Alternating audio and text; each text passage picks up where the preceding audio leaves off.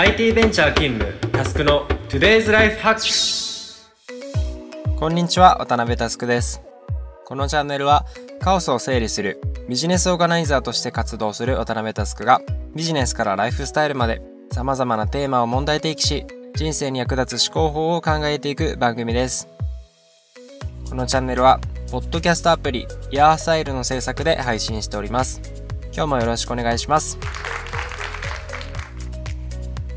今日は学校教育の話です。え僕は教育系のトピックにはかなり思い入れがあるのか、まあ、今回もアウトラインがかなり長くなってしまったので来週分再来週分と分けて3部作になっております。是非楽しんでいただければと思います。というわけで早速トークテーマに入っていきましょう。今日のアジェンダはこちら。みんなが知らない学校教育の世界。まずは学校教育の現状についてからの問題提起です。えー、日本の教育システムが大学受験ゴールになっているがゆえ一つの正解を導く能力が高い人材をベルトコンベヤー式に大量生産する方式になっているのはよく聞く話ですよね。国語の問題で回答の内容は合ってるのに止め跳ね払いができてない回答が間違いになっちゃったりとか1.0たす2.0を3.0ではなくて3と書いたら間違いになったりというような答案用紙の画像が SNS でバズったりしているのを皆さんも見たことがあるかもしれません。とにかくですね、一つの正解を追うことを正義として徹底的に教えますと。もはやある種の洗脳ですね。でその果てにあるのは一体何でしょうか、えー、僕の答えは自立できない個人の大量生産です。えー、ところで自立とは何でしょうかコトバンクにはこう書かれてます。他からの支配制約などを受けずに自分自身で立てた規範に従って行動すること。こういうことなんですね。大学受験がゴールの学びでは自立できない個人が出来上がってしまいます。そしてさらにですね、この大学受験が受験生に問うてる内容自体が最悪です。いまいちピンときてない方のためにセンター試験が受験生に何を問うてるのか例をいくつか出しましょうか。えー、例えば国語。えー、この未成年の重要な時期、あるべき姿としては本来ですね、自分とは何かとか、自分が本当にやりたいことは何かなど自分について徹底的に向き合って探求すべき時期だと思ってるんです。その一方でですね、センター試験はマルティプルチョイスで作者の意図を答えようとかっていうふうに言ったりしますよね。これですね、究極的に言うと空気を読む訓練をしてるんですね。これじゃダメですよね。数学、えー、これもですね、公式に当てはめて解くだけではただのドリルです。発想もクソもないって話ですね。えー、理科。えー、理科はですね、本来めっちゃ面白い科目なんですよ。世の中に存在する現象のパターンを発見して、解像度を上げていくためにいろんな実験を繰り返していくっていうような科目なはずなんですが、えー、実際ですね、やってることは式へのはめ込み。これもただのドリルです。こんな詰め込みだけを小学校から12年間ずっとやってるわけですよね。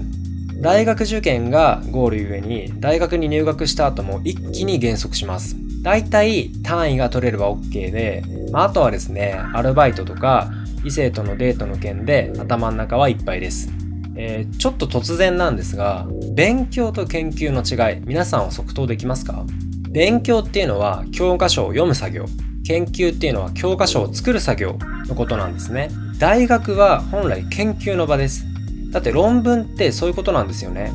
自分が興味を持った研究テーマについて先行研究をリサーチしてアジェンダを設定し直して研究の成果として世の中にまだ出ていない事実をリリースすることこれが研究ですよね。しかしどうでしょうか？大学で書いた論文を誇らしげに他の人に説明できる人はまあ言うなればはぐれメタル級のレア人材ですねだってこれは当然ですよね12年間プラス4年間大学生活は結局勉強しかやってこなかったわけですよ皆さん。これが冒頭自立できない個人っていう風に表現した、えー、実態ですと。要はですね分かりやすく言うと思考停止の指示待ち人材なんですね。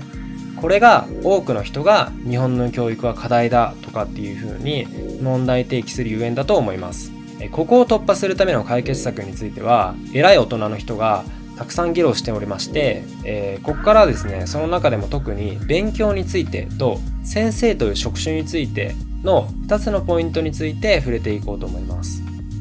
えー、まずは勉強についてですね。えー、僕の経験なんですけれども、まあ、思春期ゆえでしょうか、えー、時代や環境によっても違うとは思うんですが僕が中学生の時は勉強できるやつはかっこ悪いっていうような空気がありました。テストの点数が高いことが少し後ろめたい気持ちになったりしていたんですが、まあ、これは今思うと本当に謎ですね。家に帰ると親は褒めてくれるんですが、まあ、友達に言うと勉強オタクとかっていう風なラベルを貼られてバカにされてしまうと。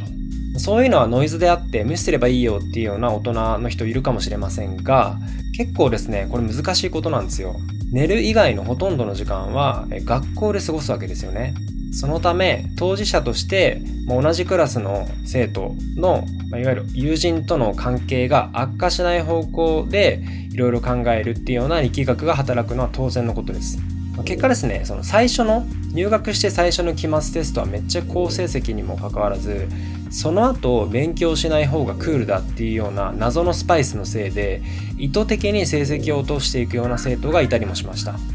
ちょっとこれは極端な例かもしれませんが、まあ、多くの学校では似たような雰囲気があるかもしれません。ではですね勉強できることを批判する生徒の頭の中はどうなってるのか。えー、異性の話題であったりとかテレビドラマやバラエティの話題好きな音楽の話題、まあ、大体こんな感じですかね。したがって、特定のテレビ番組は見てるのが当たり前見てないとクラスの話題についていけない。そんな期間が長く続くと、まあ、究極はべられたりとかいじめのようなものにエスカレする可能性さえもありますとえー、僕はですね、別にテレビを熱心に見ている生徒を批判しているわけではありません。一つの正義で言論空間を支配しようっていうような姿勢がいただけないだけですね。入学当初は全生徒フラットですよね。ここから何が起こるかっていうと、一人二人クラスのボスキャラ的なのが生まれてきます。ちょっとうがった見方で、えー、お恥ずかしいんですが、このボスキャラの特徴として、えーまあ、容姿がグッドルッキングだとか、まあ、背が高いとか、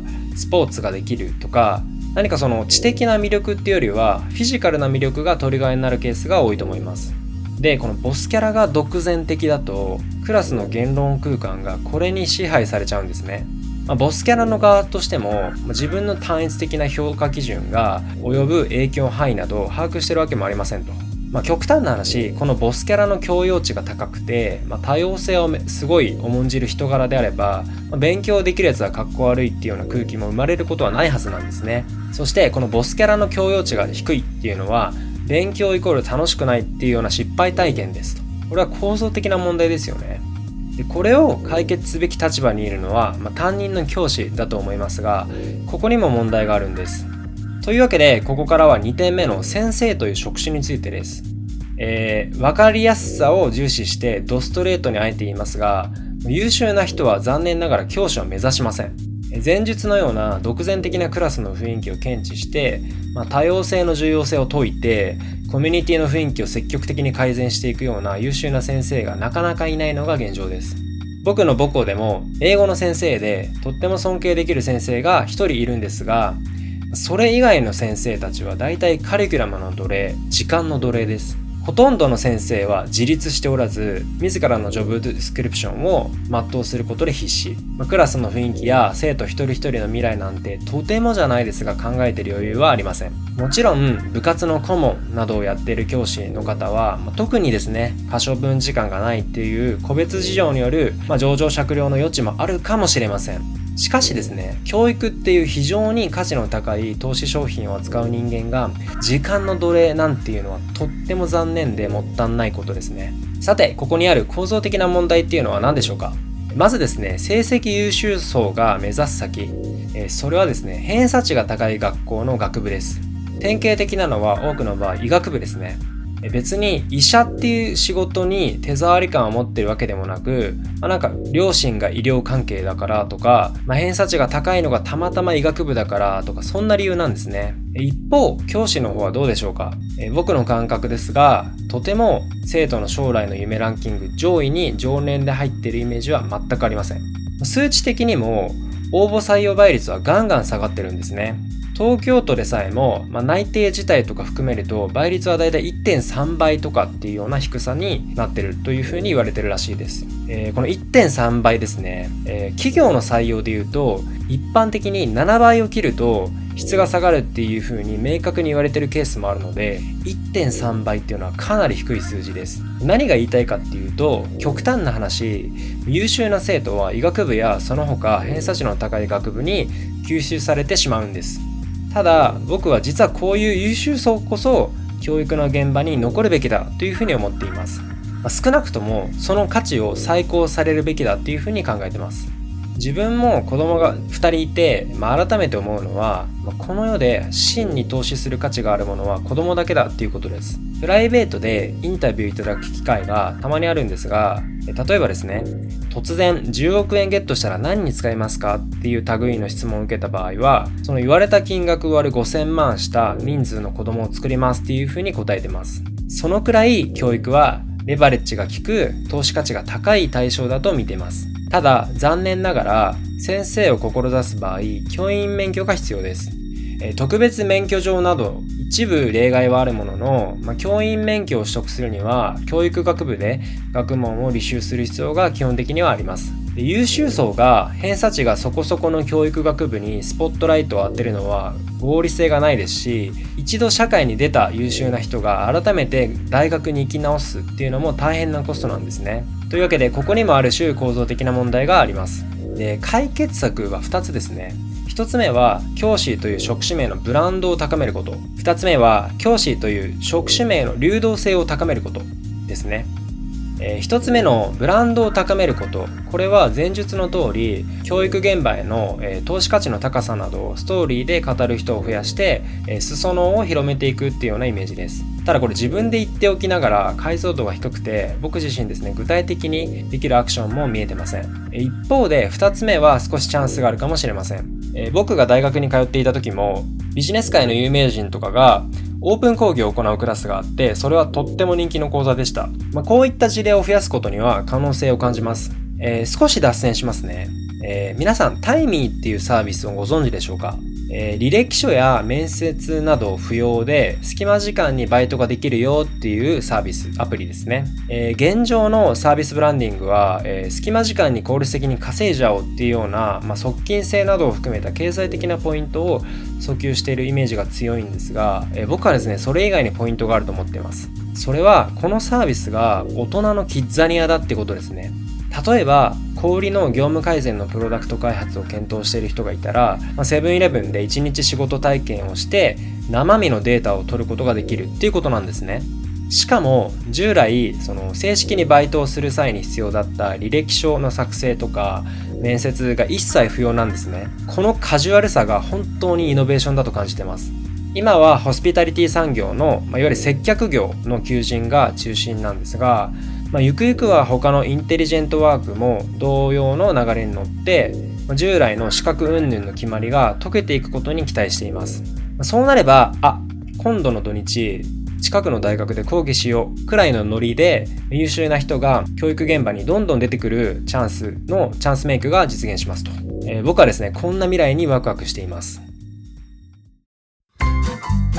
いかがでしたでしょうか？えー、この調子でですね、来週はオンライン授業について紐解いていきますので、皆様、stay tuned でお願いします。今日のテーマは以上です。気に入った方は、Spotify の方はフォロー、Apple Podcast の方はサブスクリプションに登録をお願いします。また、周りの方へお勧めしていただけると嬉しくて震えます。もしこのエピソードを聞いて、私はこう思うなどのご意見などがあれば、Twitter や Facebook で気軽に DM いただけるととっても嬉しいです。皆さんのご意見も熱烈お待ちしております。また、iOS アプリイヤースタイルをインストールすると、他のイヤースタイルオリジナルコンテンツも聞けます。ぜひ、App Store で検索してみてください。というわけで今日はここまでです。バイバイ。